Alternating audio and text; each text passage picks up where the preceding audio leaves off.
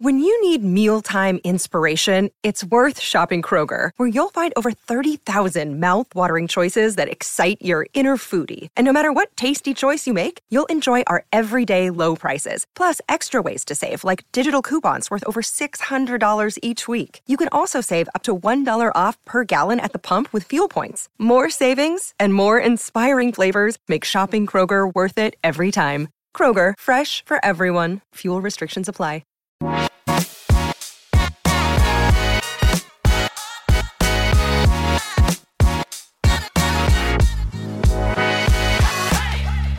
Hello and welcome back to Single Sounds. My name is Katie Mack and I'm the host and creator of this podcast and the podcast that usually helps you find dates. However, for the month of December, I am doing a how-to series with various experts, and this is a bit of a personal topic for me this episode.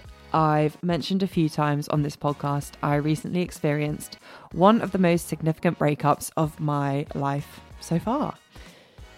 We'll see if there's any more in store, um, but this episode will help if there are. Um, when we recorded this episode, it was still quite fresh, but now it's been quite a fair few months and I am really ready to talk about the experience. Actually, who am I kidding? I've always spoken about it as it's how I process things, but I've become even more passionate about helping others with breakups, especially those going through the first few weeks of intense heartbreak. The feelings and the physical side effects that come with it are just indescribable.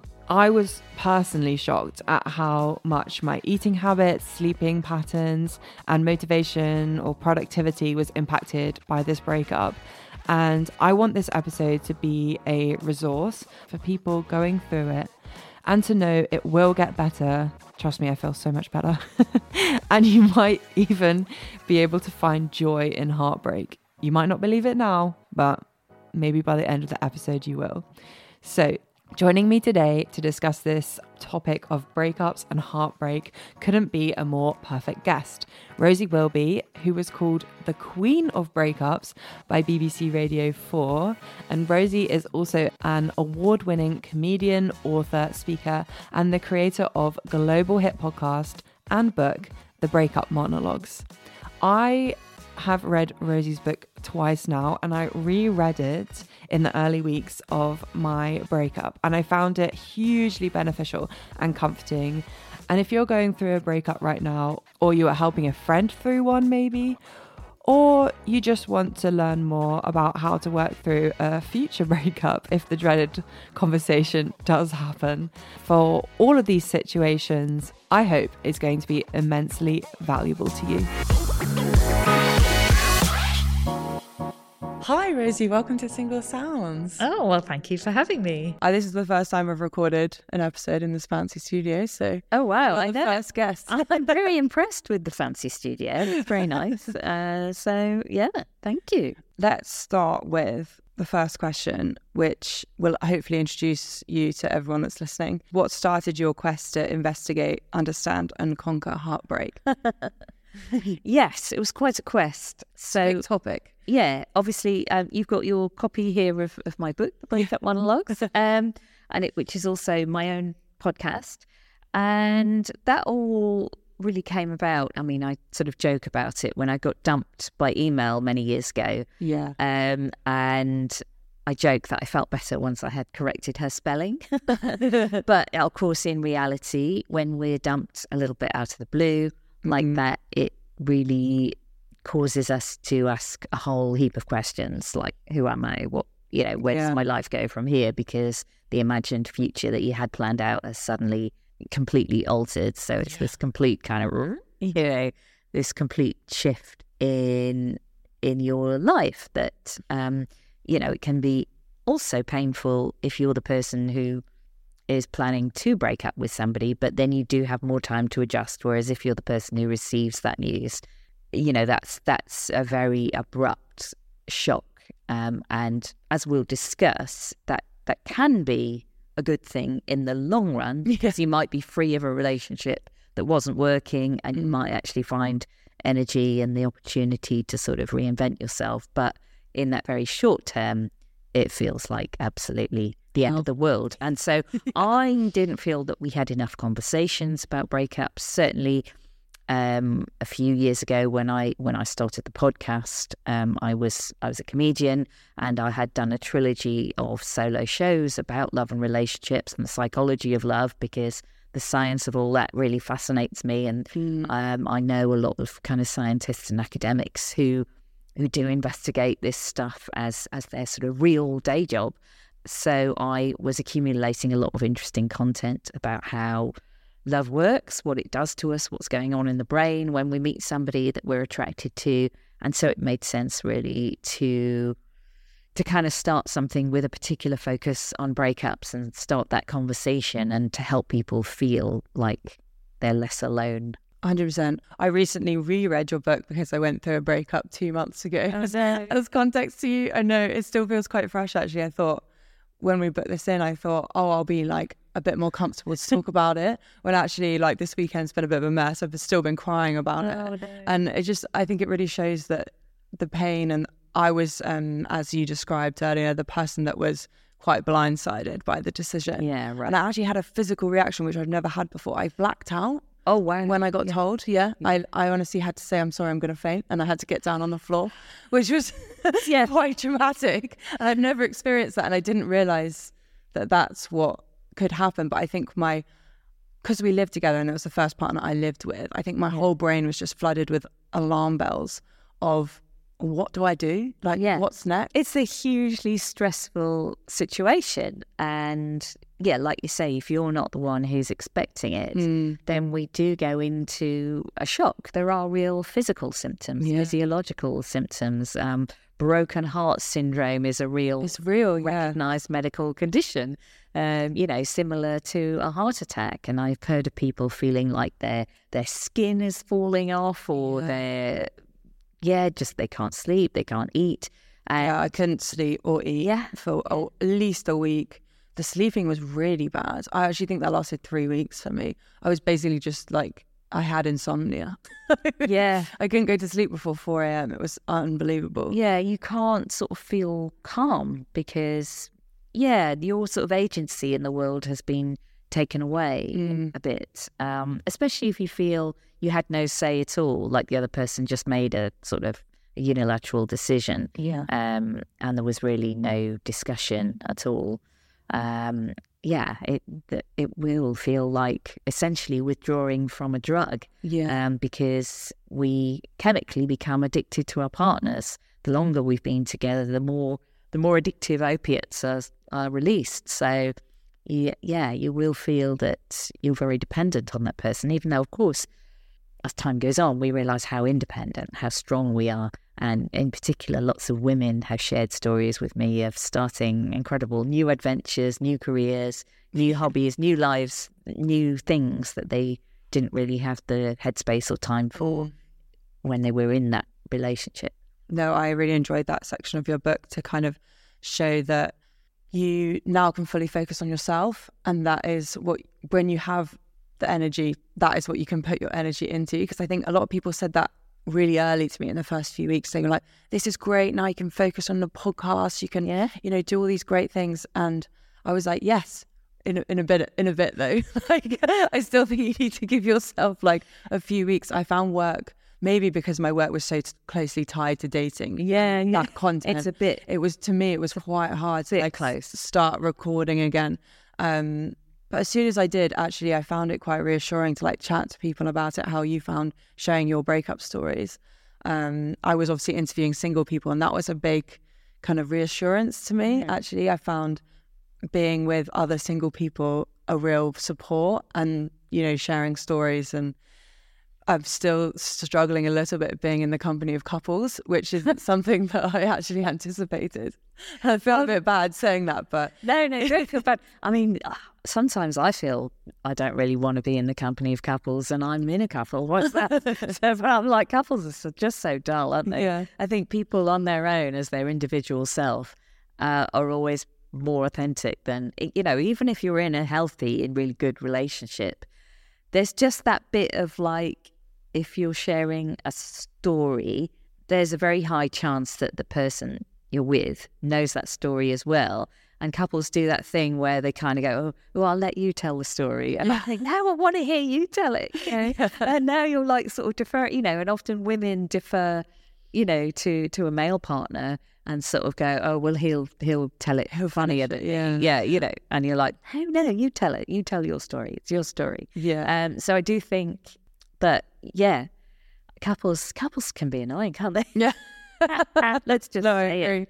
Even though I was one for like three and a half years, I do agree. And I think I was quite good at making sure that I still saw my friends individually. Yeah. That's something I've learned from other breakups, which I liked how you kind of discussed that in the book, how you can learn from each breakup. You learn, you know, definitely in the past, I've maybe not kept up with my friends so much in an individual sense if I've always met with my partner. And that, I think, can lead to some overdependence, and then when the inevitable breakup happens, then you're like, oh, now now I feel like I'm reaching out unexpectedly, and it kind of feels like you're crawling back. Whereas this relationship, I did that much better. I think once it happened, people were very quick to support me because they felt like they were more, not necessarily on my side, but they were just in my corner because I kept them as my own friends. Yeah, you kept you kept the putting the effort in, the working, because mm. those friendships are relationships too. But I think what is particularly complicated that I've noticed recently is when your friends all become friends with your partner as well. Yeah. Um, which is to some extent going to be inevitable, but I think in my, my world as a gay woman, um, when we're all women, you'll sort of naturally think, oh, well, we'll all just be friends. But then in yeah. a way, I'm like, but hang on a minute, you know, I need to keep my friends, I need to keep some kind of one-on-one contact with, with my friends that I've had for years and years and years, because what if things do go wrong? Or what if my wife and I, we've just had an argument and I want to just have that space to mm-hmm. vent a little bit about it. Yeah, you need... It's really healthy to have that, even if you're going to stay together and you're not breaking up. Um, I want to meet up with my old mates and say, God, she's been a right pain today. Yeah. Um, but if they're really good friends with her, it's like... You're putting them in the middle. Yeah. yeah. So I think these dynamics can be really, really oh. complex. Yeah. yeah. We we definitely had that in the initial phases. Some of his friends did reach out. And um, I think how I explained it to him was because I was the person that didn't have the choice. It was almost like I got fired from my job, whereas he quit. And I feel like no one feels sorry for the person who quit their job because you think you did it out of choice. Do you know what I mean? You think you did it for the right reasons. Whereas if you're fired or made redundant, everyone feels terrible for you because that choice was taken away. So I think he was quite confused as to why I was getting maybe more sympathy from his yeah. own friendship groups than he was. And I think it was more also them saying like half a goodbye as well, being like, it's been really nice to know you and I'm sad for you, but also like, this is probably, I'm not probably not going to see you again. Mm. Um, so I think that's why initially maybe the the dumpy gets more sympathy yeah. from, Although, from both sets of friends. Yes, I think that's really interesting. Um, although, I mean, you could argue that um, in a relationship or in a job, the situation has been made so toxic that someone feels they have no choice but to leave, and then they're still painted as the bad person, mm. if you know what I mean. Yeah. Um, you know, I think we've all been in really unhealthy work environments where we feel like, oh my God, you know, I've, I've got to get out of here. Yeah. Um, and yeah, maybe you'll have less sympathy than if you get made redundant. You might even get less money, you know. Yeah. um, yeah, there is this sort of, there is quite a quite a history of sort of passive-aggressive breakups where somebody just behaves badly and makes the other person sort of do their leaving. Yeah. So see, it's not always a simple, straightforward binary, is it? No, like, not I, I'm with you. I generally think, you know... Yeah, I like sort of... Hooray, nice. Dumpies yeah. who are lovely and didn't deserve that, and, and boo to the dumpers who yeah. are, you know, being horrible and... and ruthless. But no, it's a good point it, that you complex. just yeah, yeah, yeah there's always nuances, yeah um and obviously yeah it should be celebrated if you leave a bad situationship, mm. a bad or oh, sorry bad situation just bad situation yeah let's move on.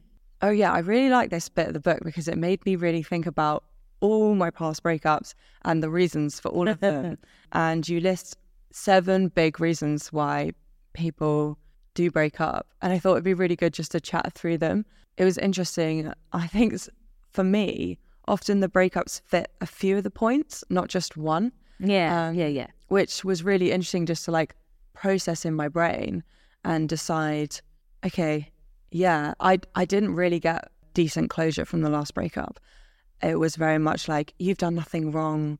I'm just, my heart's not in it anymore. And that was really hard to yeah. know what how to do, do with. We, yeah, how do we process that? And that's no that? one's fault. Nothing it's terrible not, has happened. It's not like you can comfort yourself by kind of going, oh, well, that person was awful. Yeah. Just really terrible. That's so easier, I think. Yeah, you're like, oh, you know, I'm better off. Yeah, yeah, yeah, yeah. Exactly. But then when I was going through the points, I was like, actually, we did have some issues there and some issues there and... So, yeah, I just thought it'd be good to chat through them. Yeah. Well, yes, there are there are seven reasons that, well, actually a friend of mine, uh, uh, another author, had identified. And so as a bit of fun in the introduction to the book, I go through all my past breakups and sort of try and categorise them. But by far and away, the sort of highest reason for breakups is some kind of sexual problem, including mismatched libidos and affairs. And yeah, I think sex will pretty much play some kind of a role in pretty much all breakups and all relationship issues, whether that's um, a couple no longer having sex, which mm-hmm. is really, really common because uh, when we meet somebody, we are on this real high and there are all these amazing reward chemicals flooding our brains. Um, dopamine and oxytocin, and we do acclimatise to those chemicals like we do to any drug, and the levels sort of settle to a more kind of humdrum state, and we're just living together and yeah. you know mucking along together and going out to work, and you know you get tired to, yeah you have to come out of that honeymoon phase because you have to get on with life. You have to go to work, you have to, yeah. you know, in, in sort of primitive terms, in terms of how our brains and these uh, somewhat primal systems that that bond us together, you know, how those systems developed uh, relating to sort of years ago, you know, when uh, we were just looking at protecting our, our children and bringing them up into the world just about long enough. And obviously we used to die Much, much, much sooner. Yeah, much um, younger. So now we've got much longer lives and our relationships are, are much more complicated, but some of these kind of primitive and primal systems in the brain are, you know, still the same. Still so the we're, same, yeah. we're kind of wired in this weird way like, oh, you know, I need to sort of focus on this person for a while and, you know, we have children and we send them out into the world and then I'll probably be dead anyway. Whereas now, you know, particularly... sort of um, women wouldn't have been expected to have much of a life sort of post-menopause if they even mm. got to that. And now there's this whole new new kind of life that, that we have where, you know, many people feel it is a new beginning. Yeah. Maybe, you know, when they've had children and they've gone off to university or, or whatever. Um, and you do see sort of the, the largest... Um, sort of surge in divorce and breakup statistics is actually in those sort of midlife women who are leaving their husbands um, to go off on new adventures. But I think sex, yeah, plays a huge role in that because perhaps when we reach a certain point in life, we rethink our desires, our maybe even our sexual orientations, but who we're attracted to, what we need, what we want. Um, you know, when many heterosexual women are younger, their sort of primary driver towards looking for a partner, sort of the, the big tick box that they're looking to check off is, is this going to be a good father to my children? Mm. Is this a good person to have kids with? Whereas once their kids are safe and adult and off in the world, maybe your priority shift. They're going to yeah. be attracted to somebody else completely different. Um, there's there's been quite a trend of late blooming lesbians and yeah. women who've uh, been married to a man then sort of be attracted to to women later in life. Yeah. Um, that maybe just been, never explored it. Never explored it because of course the world was very different. There weren't very many rights or kind of recognition for, for queerness for gay women. Um, so, so yeah, people are on a, a longer journey now with this longer lifespan, and sex is, our sexual desires are not such that we are very good at being monogamous, certainly not for that long a period of time. Yeah. So if, as we do in the Western world, we assume that the majority of relationships are sexually exclusive, then we're really setting ourselves up for a life of more serial monogamy. I mean, I I look at this in in my first book, which came before the Breakup Monologues, that was called Is Monogamy Dead? And, you know, I'm sort of looking at how, you know, does serial monogamy and having one relationship after another still count as monogamy, really? Because that comes from the Greek monos gamos, one marriage mm-hmm. for life, whereas what we now kind of mean is one marriage at a time, right? yeah, yeah. That's so true. We've all had multiple sexual partners, yeah. You'd assume mostly nowadays. Mostly, um, yeah. yeah. You know, some people are asexual, of course. Yeah. They might have a very different um, sort of driver, but, you know, that's, again, that's on a spectrum. A lot of um, asexual people have deeply romantic relationships, mm. deeply attached, deeply connected. And they still desire a partner. Yeah. yeah, and they yeah, and they still desire a partner, but on a sort of different kind of strand of yeah. of desire that, that is sort of interconnected with sex and sexuality. And, you know, they might still have sex in, in some kind of form, um but yeah, it won't be the primary driver to why they're attracted to a particular partner. I think for myself, a lot of the conversation around how much sex you should be having in a long-term relationship is very wrong, and people don't, no one really knows what the accepted or right amount is, because there isn't. It's very subjective, right? Oh my God, absolutely. Um, you know, if there was some kind of prescribed, this is how much sex you should be having, and great. If you're not having that, then you should break up, then pretty much every married couple around the world would probably ha- divorce instantly, because yeah. they'd be like, well, we're not having that much sex.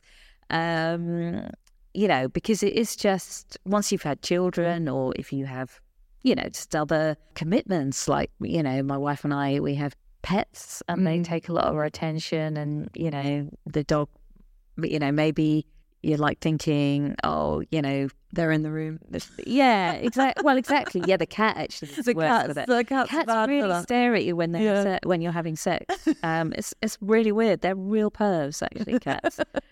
I know. Yeah. Whereas the dog, we do tend to shut out the room, because she feels more like our baby, where the, whereas the cat feels more grown up. Yeah, there's in, much more independent. Seen it all, and she's independent. But yeah, the dog will just sort of cry outside the door, and it's not always the most sort of arousing. Yeah, no, it's not really setting the scene. Yeah, but but yes, so sex is is kind of number one on the, that list, um, because of course, you know, related to this problem of uh, of sexual fidelity, we we have affairs, we have cheating, um, however you decide you define that. So. Uh, So, yeah, I would say that in some ways sex probably informs pretty much all all breakups, whether it's someone wants to have sex with somebody else, uh, someone has had sex with somebody else, or neither people want sex with, with each, each other, other yeah. or, or or not even, or even at all, you know. Um, later in life, like I say, I've mentioned women going through menopause and those kind of life changes. For some time, sexual desire might really... you know, really, really drop, really fall through the floor. Um, so, yeah, we'll talk about some of the others, perhaps, and slightly less. Uh, yeah, it was the big sex one. Sex is the big one. No, it's the big, big one. one. And I guess it's because that is the main, for most people, differentiation between a romantic relationship and just a friendship. It is. Although I, again, I sort of like to push the boundaries of these kind of questions, and, and did in particular in the first book, and kind of think, why is sex the thing that mm. defines that this is a romantic relationship? And we mentioned asexual people. I guess they must define it in a completely, completely different kind of a way. Um, and I also think it's quite interesting, because there are a lot of heterosexual women who have very romantic friendships. Mm. And I kind of think, I look at some of those relationships and I think, wow, that relationship is just as close and intimate and connected as most of my relationships that I've had that have in, involved sex and that I've regarded as romantic relationships. Yeah. Um, you know, I, I look at what sort of secrets, you know, two straight girlfriends, in inverted commas, share with each other. And I think, wow, you know, that, yeah, that's like, right. a, it is like a relationship, yeah. really, um, even though it's not sexual. And it was interesting how one of my um, podcast guests, we sort of had a bit of a chat sort of off, off air, where she was quite candid about some of the things her husband had said when his affair was revealed. And he said that because she'd had this close relationship with her best friend, he had felt a need to sort of try and have something like that himself. Now, I'm not saying for a million years that it's a sort of justifiable way to do it, to go out and cheat and have an affair and lie about it. But I do kind of see a logic in, had he gone to his wife and said, I actually feel like you have this other relationship, which is, that's fine, but I feel like I'd like to have other closeness, yeah. other intimacy, other people in in my life too. And they maybe talked about an open relationship or something, because probably the only way anyone except a heterosexual woman is going to replicate that kind of closeness that straight B F Fs yeah. have is to have some form of romantic relationship. I think for men and for gay people, I think the boundaries, when you're trying to have a connection like that, the boundaries are more blurred, and sex does come into it. Um, and I think you only see an equivalent sort of closeness to those B F F relationships when when you see it being becoming sexual in some way. And so it's more of a sort of polyamorous situation, um, maybe. So, so I kind of think that there's something in that argument that, you know, um, maybe if he'd gone to his wife and said, you know, could we sort of explore the boundaries of what our relationship, what our marriage is, yeah, and what, you know, how I could go and explore kind of connecting with other people and becoming, you know, hopefully a better, more fulfilled, happier partner to really bring energy and love back into our marriage. There might have been an argument for that. As it is, if you've gone and had an affair and yeah. you've lied, then you kind of haven't got a leg to stand on. Yeah, but but the discussion first would have been an interesting way to go about it. That's an interesting discussion that, if it was handled properly, mm.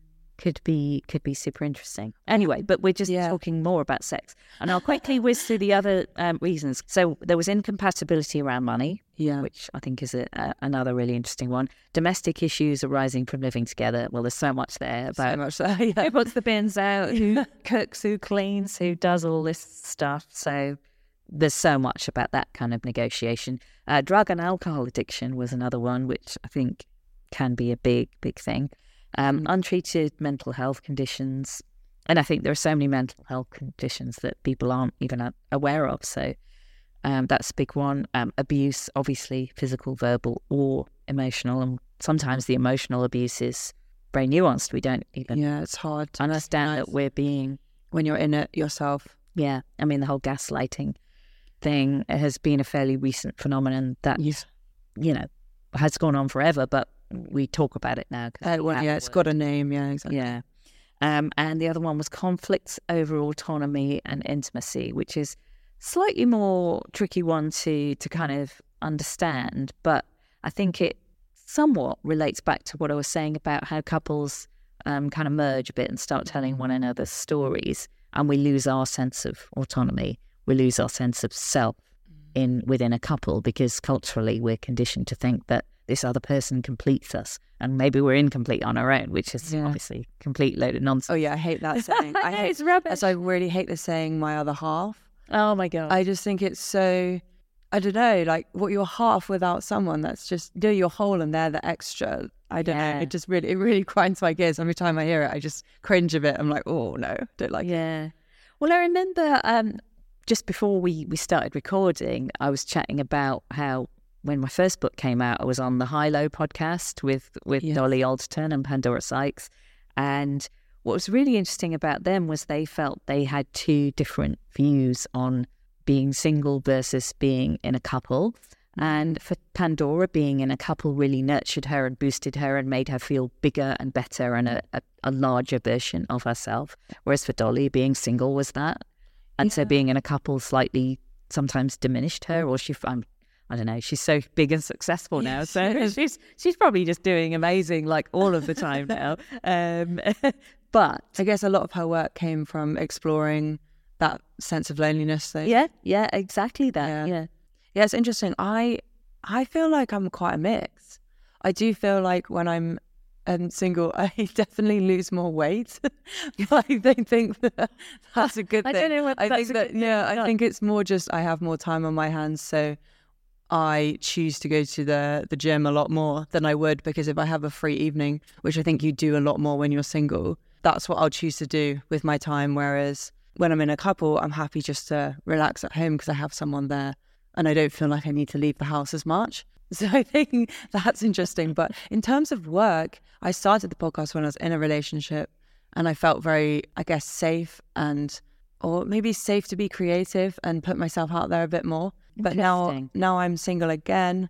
I'm like, actually, it's given a bit, maybe like a new lease of life. Yeah. So yeah, it, I think it, it's really flood. Interesting because we're similar in a way in that I started the Breakup Monologues, the podcast, and then wrote the book when I was in a relationship. But people find that curious sometimes. Mm. Maybe you found the same. I got, but, yeah, I got asked a lot, like, why, why are you why? doing a dating podcast? But you're in a relationship. Yeah, yeah. Like, why are you helping out single people? And I was like, well, because I'm nice. Yeah, I don't know, because I think it, it's. I it's think kind it's more of, you can't remember thing. What position you were in exactly, and I, I might think again. Oh, I am. Well, yeah. I, well, exactly. But you, um, uh, any of us could be. God knows yeah, what's exactly. going to happen. You know, I, I don't think anything is is guaranteed, and you shouldn't assume that relationships last forever. I'm not even sure, even though I've got married. I'm not sure it's even healthy to assume that they're going to I agree. Last forever. Then you're assuming that no one's ever going to develop and change. Yeah, yeah. And we're constantly evolving. Yeah. I mean, growing apart is still growth. And if it happens, we'll have to recognise that, do we have a different type of marriage where we yeah. live quite separate lives, but still have some kind of support base, you know, and home together or, yeah. That was another really lovely point that I liked in your book, how you went through your challenges of not wanting to share a bed, because that was something, especially in my last relationship, that we struggled with, because he was a bad sleeper oh. and he really needed his sleep. Yeah. And me in the bed just wasn't, he just didn't get the same quality of sleep. But we both I had most... such a funny stigma around... not sleeping together, like sleeping in separate beds, and if we wanted to do that, we'd kind of have to ask the other one permission. Like, it was a really interesting thing. So you had to ask permission to sleep in a separate bed. Exactly. So I had to say, like, would you mind if I and who, slept in the other bed, not to kind of insult the other person? Yeah. Who was asking, you or him? Mostly him, because I sleep really well, so it didn't bother didn't me as bother much. You. Okay. And what did you feel when he asked? I I normally this is and this is maybe. Something that I've learned, a growth point, is I usually wanted a reason. I wanted to be oh. like, what, why today? Do you know what I mean? Why? Like, so if he said, because I've got a really early start and I've got this important meeting. Or yeah. Or, or I've had or whatever. terrible sleep for the past three nights. And I, Do you know what I mean? Uh, yeah, yeah, yeah, yeah, yeah. I think otherwise uh, it's probably like an insecurity of me. I felt like he was just choosing to be away because okay. yeah. of maybe... another reason, maybe he was actually just genuinely like unhappy with what something I'd done or something I'd said. Do you know what I mean? I wanted to know that it wasn't something that I'd caused like upset maybe or... Okay, yeah. Well, that's uh, that's all the sort of social and cultural conditioning we have mm. around beds, I suppose. Exactly. But if it's... people are interested in this, um, there's a recent episode of my podcast where... Florence Schechter, who's the founder of the Vagina Museum. Yeah, nice. She spoke and she told me that the sort of history of beds is quite interesting and how it's only really a fairly modern phenomenon that we think of sleeping in the same bed as, you know, a good thing that you're supposed to do because, you know, decades, centuries yeah, ago. Yeah, they all had separate beds. They all had yeah. separate beds and and it was a sign of your wealth. Like it was a good to have thing your own room. If you had your own room, that was amazing. Yeah, the queen, you know, because it exactly, of course, the queen had her own room. You know, um, but yeah, if you if you all well, if you slept with your partner, you're probably sleeping with all your children as well, mm. because it was it was economic. You know, how many beds you had that was yeah. purely defined by by what your sort of what your money situation yeah, was. Status, yeah. So yeah, so it, yeah, you could. Uh, You could argue that um, why not at sort of la- be in the level of luxury like yeah. the Queen and have your own bed, and you know, because you've got all your royal duties to uh, yeah. do the following day, so you need to have have proper proper bed rest. Yeah, it's it's it's so interesting, the whole uh, yeah sort of autonomy kind of thing. I mean, I feel like, you know, when you're asleep, that is your time mm. to dream, and you know, we all dream about falling in love with or having sex with other people, and that's yeah. just our subconscious, can't control that. But I sort of feel less, it's weird, I feel less guilty about it if mm. I'm in a separate bed. Yeah, it feels weird if you wake up next to me like, oh, I just had this Ooh, yeah. really saucy and dream about my ex. Them. Yeah. No, that is horrible. You feel really guilty and you turn over and you're like, oh. But I think it's more about whether, I don't think it matters if you want to sleep in a separate room. I, I think that is fine. It's more about whether you're present when you're both awake. Yeah. And you're both, you know, out on a date or doing stuff together. Yeah. And I think you can still have like some together bedtime before you leave for the separate room. Oh, yeah, yeah. I think course. That was like a good balance. You can have a cuddle. You exactly. Can... You can still do that element of the pillow talk, because I think that was the bit that I didn't want to lose. And I had a habit of over oversharing at that point in bed. It's some, I don't know what it is. It's something about being in bed and like being in the darkness that just makes me want to tell my partner about my day, even though I could have done it okay throughout the evening. There's just something about being in bed that makes me want to talk more. And so yeah, and he's probably like, oh my God, I want to get to sleep. Yeah, he'd tell me, and he'd call it Newt Newt time. And he'd be like, you get ten minutes of Newt Newt time. And then, so I had ten minutes to like ramble on about whatever I wanted to ramble on about. And then he was like, right, now it's sleep time. Well, that's healthy, setting a boundary. Boundaries, yeah, exactly. That's interesting. I'm starting, I'm starting to see some reasons why maybe this relationship didn't work. Yeah. Maybe there were some incompatibilities. No, exactly. I mean, I don't think anyone's perfect, but... No, no. Yeah. Um, that's quite funny, though. Newt Newt time is what, what ruined everything. Um, so... What would you say are the top things to do straight after you've had that dreaded conversation? Oh, God. Well, I would say phone a friend. Yes. That was yeah. the first thing I did, actually. Yeah, I, I think so. I think for most people, just reach out to somebody that you trust, somebody that you love, somebody mm. that you know is supportive, supportive, is going to hear you, is going to be on your side. And just let you cry, probably. Yeah, yeah, and just let you say and explore whatever you need to say and explore. Yeah. I actually went straight over to a friend's house. I rang her. It was really late at night, and she was like, getting on a flight at four a.m, but just come. Oh, well, yeah, that, that's lovely. That's the best kind of friend, isn't it? I, after my big breakup, there was a um, yeah, a friend of mine that I rang, and she was, um, yeah, I mean, we were not like dead, dead near each other in London. She, you know, had to get like a bus and a tube or something. She's like, I'm coming. You know, yeah. So it's like, it's just so nice to know so that, nice. that that you're going to... I mean, of course, in the pandemic, people didn't get to necessarily meet up and hug and stuff. Yeah. But could uh, obviously still phone people, but it's not quite the it's same. It's not quite the same, yeah. Agreed. I think that would have been really tough. Mm. And it kind of relates, actually. Is there a preferred method of how to break the news to friends, family and your wider network? Because this is something I struggled with a bit this time round. I decided... I told people that I loved and trusted and, you know, but then I kind of said to them, can you spread the word for me? Because I didn't want to go through the conversation a million yeah, times. Yeah. So, yeah, I wondered if you had any advice on that. Yeah, I think it's difficult, isn't it? Saying goodbye to that person's friends and family and, you know, mm. your sort of networks all change. And also, I think mutual friends can be sad about your breakup as well, because yeah. that changes uh, their lives, the yeah. dynamic of, of the group.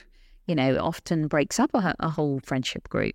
So, yeah, sometimes you do feel a little bit of guilt that you're, you know, you're, mm. even though no one's going to be hurting quite like you are, you're sort of causing other people a bit of sadness as yeah. well, because they'll be like, my God, I loved us all hanging out together yeah. and oh, it's all going to change. I definitely got told that as well. People were like, oh, I'm I'm sad that, you know, we won't get to do that again. I did some trips away with another couple. Obviously, that that's now broken. They'll have to find another couple to go on holiday with if they want to do a couple's holiday. Uh, yeah, yeah, yeah. So I think just yeah, take take your time. And um, there's no, with all of these things, and I think something else we're going to talk about is there's no timeline, mm. you know, that you have to do things in this kind of sequence, uh, in this yeah, order. And exactly. That was interesting because I felt like some people maybe take offence if they're not one of the first people to know. And I think that was something I had to juggle, mate, trying to think through while I was also in some kind of chaos in my mind of upset. But then also I had to try and think of other people and be like, oh, who would be upset not to find this out via me or not in the first day, two days, week? Do you know what I mean? Yeah, well, I mean, obviously what a lot of people do now is a social media. Oh, yeah, I didn't do that. There's no chance. Um, I mean, maybe, maybe like it's a celebrity couple when they have to announce it. I was yeah, like, yeah, no way. A lot of people do that. I mean, particularly on, maybe it's more of a Facebook thing. So perhaps mm. as everyone shifts more to like Insta and TikTok and TikTok, different yeah. platforms, it's it's not quite the same. But certainly, obviously, I've been quite active on social media in in the years that Facebook was sort of the main one. It was yeah. the main kind of community. Um, in the sort of, you know, kind of really took off, didn't it, in the sort of mid-noughties yeah. um, when I was starting my comedy career. And so all my comedy friends um, and fellow comedians and peers and colleagues were all my Facebook community, my Facebook yeah. friends. So, yeah, you'd often see someone doing quite a, a sort of considered and lengthy post maybe a few days afterwards saying, yeah. oh, you know, we're really sorry to them. announce that, you know, we're not together yeah, anymore. As a joint post. Ooh. Yeah, yeah, yeah. But that, that's been the way how I found out about a lot of, yeah. you know, people who are not like immediate close friends that might tell me personally, but, um, you know, sort of friends in a sort of layer beyond that. That's often how I have found out. And I think, I think that's okay. Mm. Yeah. I think that I can think be quite helps you. good way yeah. of doing it because it's quite cathartic to write something like that mm. and, and sort of, it gives you the space to reflect and think about the reasons rather than be in a face-to-face conversation with somebody when you might be triggered or upset. And if you're having to have that conversation over and over again, yeah. whereas if you do one post and you're sort of a bit tearful when you're writing it, but it's actually quite cathartic, and then you know loads of people will see it. And people will probably share, re- not repost it, but then like share it to other people being like, did you see this? Because often my oh. friends will message me a screenshot of something being like, oh, did you know this? Did you know? And normally it's happier news being like, oh, did you see someone got married, engaged, or got a yeah. job? Or, do you know what I mean? Yeah. But um, I do think people then naturally help spread it a bit more mm. just through the algorithm as well by liking, commenting. Yeah, yeah, yeah. yeah. Yeah. I don't, it wasn't something that I would have done, but I do think you're right. I think maybe that's because an Instagram post would have felt very off-brand. yeah, Instagram. I did do a TikTok series though, but that was more. Oh, okay. I did like a a few weeks post breakup TikTok series, but that was more just for me because it was cathartic to say like, I'm not doing so good, but this is what I'm trying to do to help, and I thought it might help other people, especially in the initial like early weeks when I was really struggling. Yeah, no, I think that sounds really good, and I think that's. Yeah, I think that's a reasonable way to, to sort of let wider networks of people who know you yeah. know where, where you're where you're at. But I did choose TikTok because I have way less friends on that, so I don't know if that worked. But yeah, I was a, just like, it is a funny one, isn't this. it? But it definitely makes you think about what we use different social media platforms for, because it, it does feel much more like a Facebooky thing than Instagram, but I don't yeah. know why. I don't know why, because it's exactly the same, really. You could still write words on Instagram. Mm. Yeah. Yeah. It's interesting. Do you have any advice for people who didn't get any closure from their breakup? Yes. Um, and I would say if you're a long way out from the end of the relationship, like several years, mm. and there's still something unresolved, it's possibly good to reach out to a therapist or a professional who can help you unpack what that breakup, what that relationship triggered, what they reminded you of, why that person maybe felt like the one and why they seem irreplaceable. Um, you know, there, there might be some kind of trauma bond or something that you need to dig into and kind of go, ah, oh, okay, that's because, you know, this person represented something, you know, I don't know, a parent or, you know, something yeah. that you hadn't even made the connection, and you're like, oh my goodness. Yeah, it's something um, deeper, yeah. not actually related to the situation. Yeah, so so there could there could be something going on for you, or it could be that that person was just really awful and treated you really badly and in a way that you didn't deserve. And sometimes I think we don't move forward when we don't know the full story. Mm. Um, for example, when I got dumped by email, um, even though, you know, now I think about it and I think it was actually quite a sweet email. It was quite quaint. And, and you know, she did sort of try and talk about the good parts of our relationship, but also the reasons why it, it just wasn't tenable yeah, for her anymore. And, you know, she tried. It, yeah. Um, and it was have it as something you could reread. Is yeah. An interesting concept. She just ghost me, which of course would happen now. Yeah. Uh, but at the time I was like, oh, you know, I didn't want to be broken up with by email. I kind of thought it warranted a face-to-face conversation after five years together. But I think our culture is shifting so quickly around kind of breakups and how we treat people. And obviously there's a whole ethical debate about, you know, what what is okay. Um, yeah, I think I've learned there's definitely a kind way to break up with people. I, I definitely think so.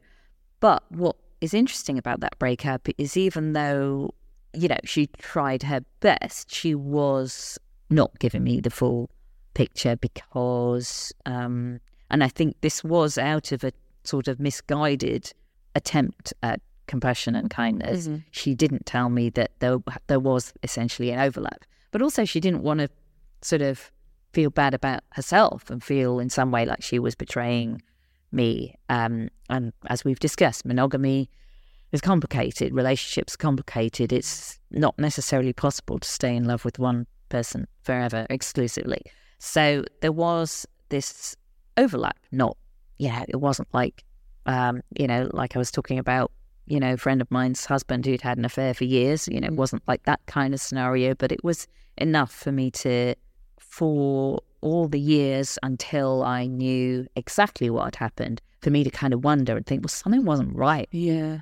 There was something I didn't know. There was something a bit off and there's something I wasn't filled in on. And that, that sort of doubt, I think, can really mess with your head.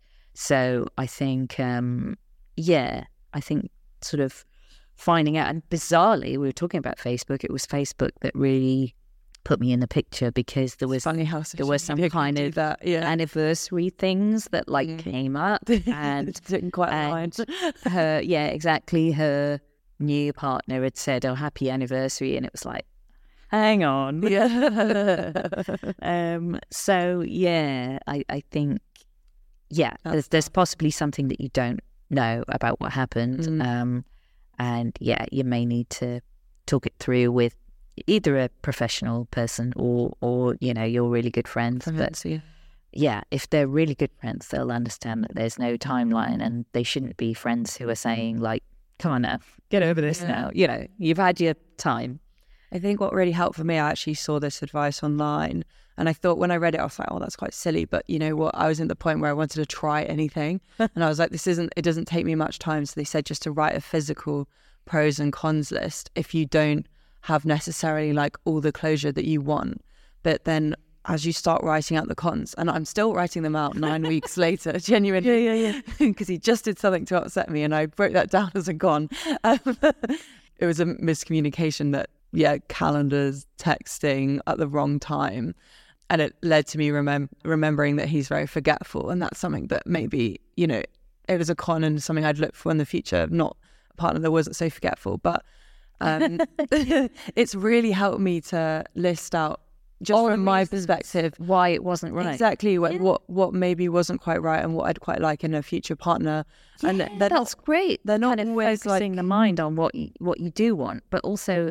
It's um, called a negative reappraisal strategy when you look at the negatives about a, a relationship. And a lot of psychologists, psychotherapists would absolutely recommend that. Yeah. That clear-sightedness about the reasons why it was it was not the right person for you. Exactly. As opposed to all the rose-tinted stuff, yeah. nostalgia of looking back at the good bits. That, that can be nice in time, but I think in the sort of, in the period of time when you're struggling, yeah. thinking about the negatives and reminding yourself of those is is particularly healthy. And I remember in the book I talk about when I did a, a little sort of performance workshop with this performance artist, Stacey Makishi, and we were looking at breakups and how you sort of represent them visually. And she said, well, I'm going to pop out the room and you've got to do something visually that represents uh, a breakup and sort of how you feel. And I found, you know, there's all her bits and bobs dotted about the room. And I found an envelope of old photos, like, so, you know, old school photos, mm-hmm. like when you used to go and get them developed and get them printed. And I was like, oh, that's interesting. So I sort of just lay on the floor and covered myself in these photos, because we can feel we're sort of suffocated by an avalanche yeah. of memories. Yeah, yeah. Nice. Very good symbolism. I don't, I was thinking, I was like, I have no idea what I'd do other than maybe just like get under the table. So I was thinking, like, what's around, like, just hide. That's how I feel. Yeah. yeah. So your book's subtitle is The Unexpected Joy of Heartbreak. What would you say are the positives of going through a breakup? Well, we touched on this earlier, I think. A little bit, yeah. I spoke to a number of women who had, after a breakup, found they had the time and headspace to reinvent themselves, try new careers, new hobbies, go travelling, go to new places, make new friends, and ultimately maybe begin new relationships or just really, really thrive and enjoy being single.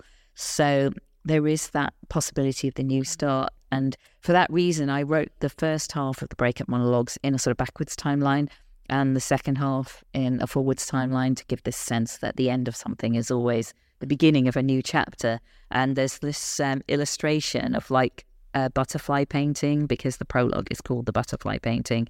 Um, for that reason, that sort of it's like the symmetry of, of kind of going backwards through that half of the relationship and then forwards through through the same time period, but perhaps with a different kind of perspective. Yeah. Yeah, and it's interesting. It's like that middle bit of when does it, when do you shift from constantly kind of like looking back and then you get to a new point where you can look forward. It's interesting.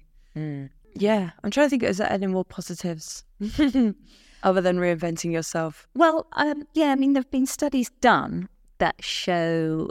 Um, Where it, I mean, these studies are usually done with young people. They're usually done with, with students, with with undergraduates, because they're a good uh, group to sort of recruit for, for studies. And yeah, that it was found that after a short period of time, um, everyone who'd had a breakup reported around five positive aspects of personal growth. The most popular being wow. that they now had so much more idea about what they would look for in a yeah. partner, because like you were saying, um, you can sort of avoid any aspects of, of your previous partner that didn't work for you, that you didn't like. You didn't like him being um, forgetful, so maybe you're going to look for someone who's not forgetful. Yeah. Then, of course, the problem is there's something else that you think, well, I don't really like this thing about this new person, but can I can I live with that? Can I yeah, tolerate with exactly. that? Exactly, it's that. Always the compromise, isn't it? Yeah, yeah, yeah. Um, so, yeah, because nobody... Nobody's perfect, but there's also a story in the book from a friend of mine who who has worked in uh, P R and writing and the arts and stuff, and she went out with this real bon viveur, this real sort of boozy guy, and she was like, you know, there in her cocktail dress, slinging back all the drinks every weekend. And then when that relationship broke up, she realised, actually, I don't want to be sort of just drinking and in mm-hmm. pubs all the time. I'm going to get out. outdoors, out in the world. And she got really, really mega fit, and she became a Team G B triathlete. Wow. And yeah, so impressive. You know, was all from sort a breakup. Ditched the cocktail dress, um, I mean, I'm sure not completely, yeah, um, you know, for, for sort of running shoes and the wind and rain, and mm. got out there. And so I think it can be a trigger, it can be a catalyst, that's a good word, for, for positive change, and really yeah. thinking I think, as we touched on earlier, thinking about ourselves and mm. what we need. Yeah, it is a good time to be selfish. I think there's like, it's always kind of suggested that being selfish is a negative thing, when actually I think there are definitely times where you need to be selfish and you need to look after yourself. And it's a great time to do that, because you are thinking very inward about, what do I want to do? How do I now fill my time? And you can kind of create a whole new routine Um, around what you actually want to do, which is a rarity. And I think it's uh, for single people, I think it helps to know that that's, you know, you're not single forever. It's kind of like a transitional period, I always think. And it's the same with relationships. It's a fluid status, isn't it? So actually, when you're in that time of being single, you can use it wisely and be like, you know what, this is my time and I might not get it back. You just never know. Someone could tip up tomorrow. So it's a good, it's a good time, I think, to be selfish. Yeah. Although, you know, when does being selfish actually turn into self-care? Mm. You know, there's probably a scale of like, actually, I'm just looking after me and looking after myself. Yeah. So this is, if someone has recently gone through a breakup and is thinking about getting back into the dating world, what advice would you give them? Do you think there's an ideal timeline or time frame for this kind of move?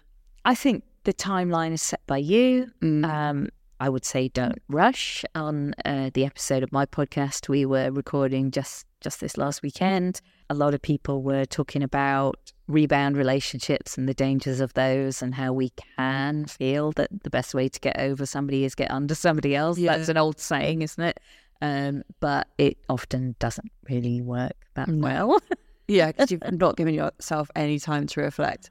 And I think then the, the healing and the sadness comes much later. Yeah, you kind of just defer it. Yeah. Um. So that... that's definitely harder, I think, because you have less support at yeah. that point. Yeah, exactly. Whilst you've got the support... have moved on. Like, oh my God, let's form a sort of supportive yeah. tribe around Katie. Um. Yeah, please. You know. I mean. Um. While you've got that, then, yeah, use it. Lean, lean on that support and lean yeah. into it. And... um. talk to your friends, communicate with them, and, you know, listen to them as well. Don't just, you know, like we've got some friends, um, my wife and I, well, one friend actually who, yeah, she just talks about her own stuff all the time. Like, how are you? And then it's just a monologue. And you're like, it can't be one way every time. Yeah. No, one hundred percent. I noticed even a month later, um, people are kind of stop checking in, or at least like a lot less frequently, because yeah. obviously everyone's so busy, they have their own lives. Yeah. They don't really remember that you've gone through a breakup four weeks prior. Like, that it's not it's not on their mind every day, every week, every time they message. Not you. Like it is for you. Yeah, exactly. Yeah. So I think it's really important that while you have that early support to really grasp it, and then it's not so random when, you know, two, three months later, you're messaging them saying, look, I'm having like quite a bad day. Still having a bad day. Yeah, yeah exactly. Yeah. It's It feels like they then also have the space to help you out, because they knew from yeah. the beginning, and they were there at the beginning to help you through it. And they can yeah. say, look how far you've come, you know, all those like supposedly helpful things. Yeah. Yeah. But uh, I, and I guess then after a long, longer time passes, you also might need a friend to say, yeah. you know, get, why don't you get yourself out there? You know, like sometimes you need that support in that in that step as well. Like yeah. I remember I met up with um, when my last uh, relationship, previous relationship to this one, was was breaking up, and that was much more conscious and amicable. And you know, there's still a, a short time where it, it was painful, of course, um, and you know, it's a big change in in your life, um, but. We'd really, I suppose, been unravelling and unwinding the relationship over quite a lengthy period of time. So it was quite a slow breakup. Um, I remember meeting up with my ex and kind of saying, oh, you know, like, you know, we have properly broken up now, um, you know, and how long should I leave it before I, um, before I, you know, go sort of on any dating sites again and stuff. And she was just like, she just kind of looked at her watch and went, about an hour? Yeah. Because I'd really been talking about that breakup and that relationship ending. Mm-hmm. we, we'd been sort of doing the thing for a long long, long time a long yeah. long time, so we were both pretty ready, I suppose, to start thinking about moving forwards. Yeah. Um, but for, and I know for some people doing a really slow breakup sounds terrible, it sounds mm-hmm. awful. Um, my friend the comedian Kate Smurthwaite is just like, ugh, you know, what, yeah. what, what an awful idea. I want it to be ruthless. I, I don't care about being ghosted. I'm fine with yeah, it. Yeah, like rip the Band-Aid off kind of thing. Yeah. Um, but I, I was I was okay with that, um, even though, of course, there are, there are times when it's confusing and when you're like, are we still together? Are we broken up? We're still living together and I'm not sure what the boundaries mm-hmm. are anymore. And, you know, we, we were really finding our way with the communication around it as we went along. We yeah. didn't always do the best job. Um, it gives you a long time to process it. But it uh, does give yeah. you time to kind of process. So, yeah. It's interesting you mentioned friends, actually, because I've found it a little bit the opposite, where I've found maybe there's a pressure from friends. I've had a lot of people say, can I help you set up your dating app profile, for example? And I have to politely decline and say, oh, you know what? Like, yes, when when I'm at that stage, when you I'm can help me. But I've had honestly excited. like four people. I'm like, what am I going to do? Get you all in a pub and we can all sit there together. Yeah, well, that be fun? It's quite fun. But um, yeah, I found that was really interesting because I did think I'm comfortable in myself and I know myself well enough to say, no, thank you. But I can imagine some people do get a bit pressured by friends that say, look, do you want to do this? Do you want to come to this singles event with me? Yeah, of um, course. Like yeah, trying to be helpful and lead you into it. But then maybe some people feel like they can't actually just say, no, thank you. Not not yeah. right now. Yeah, that's interesting. I think I think for some friends, maybe that's how they feel they can really, really help. They help, yeah, exactly. Because maybe if they're single or they're quite sociable or, mm. you know, they're really good at writing dating profiles, yeah. you know, and they feel they really know you and your good attributes and, you know, yeah, they might sort of think like, yes, that's something practical that I, that I know do. I can help with. Whereas the emotional stuff, you know, apart from listening and sort of being a shoulder, they're like, I don't know, what what can I actually do? You know, yeah. or I don't know. That's interesting. Bake solutions, chocolate cake or something, yeah. you know. But but sometimes it's hard for people to know what they can actually do, whereas perhaps something like helping you sort of get out there and meet new people mm. would feel like something they know how to do. So maybe that's why people are excited about that aspect of it. Yeah. Um, I don't know. Interesting. Well, thank you so much for coming thank on, you. Rosie. It's been yeah, such an interesting discussion. Yeah. It really helped me personally. And I'm sure there's so many people going through it. It's interesting because it's actually cuffing season, but I know so many people that have been through breakups. Yeah. I know the astrology people are very keen on telling me that there's all these things in retrograde. Oh, okay. Apparently it's one of those periods. I don't really follow it. But yeah, I, there's so many breakups this, this year. Uh, wow. Okay. I don't know if it's like a prolonged COVID thing, but... yeah, I think it will help a lot of people and they can they can feel good about reading your book. Oh, less alone, because it really did help me. Oh, well, thank you. Oh, well, yeah, I hope if anyone, um, yeah, who's going through it, if they do end up reading the book or listening to the audio book that I narrated in a in a much tinier studio than this one, actually. um, yeah, I hope, I hope that it might provide some comforting chuckles or, yeah, some relatable science. I quite like understanding yeah. that it, it gives you like a rationale for your feelings mm-hmm. and I don't know, a good basis to to know that you're not alone. This is what everyone experiences and feels, and it's literally our chemical imbalance that's causing this upset. yeah yeah absolutely. So yeah, I really hope it, it might sort of be helpful and help you sort of put your breakup in in context and feel like you can move forwards and be positive about it. Awesome. Thank you so much. Oh, thank you. I hope you found this episode as valuable as I did and you learnt a lot. I certainly did. And as Rosie said, if you want to learn more, you know where to go for the book, and you can find all the contact links and everything we've mentioned in the show notes below this episode. Always feel free to D M me about breakups, heartbreaks, anything you want to chat about on Instagram. My D Ms are always open at Single Sounds. And I'll be happy to help you through because I know it's tough. Thanks so much for listening. I'm sending you all so much love. And next week, I'll be back with another dating expert, but we're really pivoting next week. The highly anticipated episode with Tinder's most swiped right man. And we're going to go through how to ace those matches on the dating apps. So stay tuned and I'll see you back here next Tuesday. Have a great week. Bye.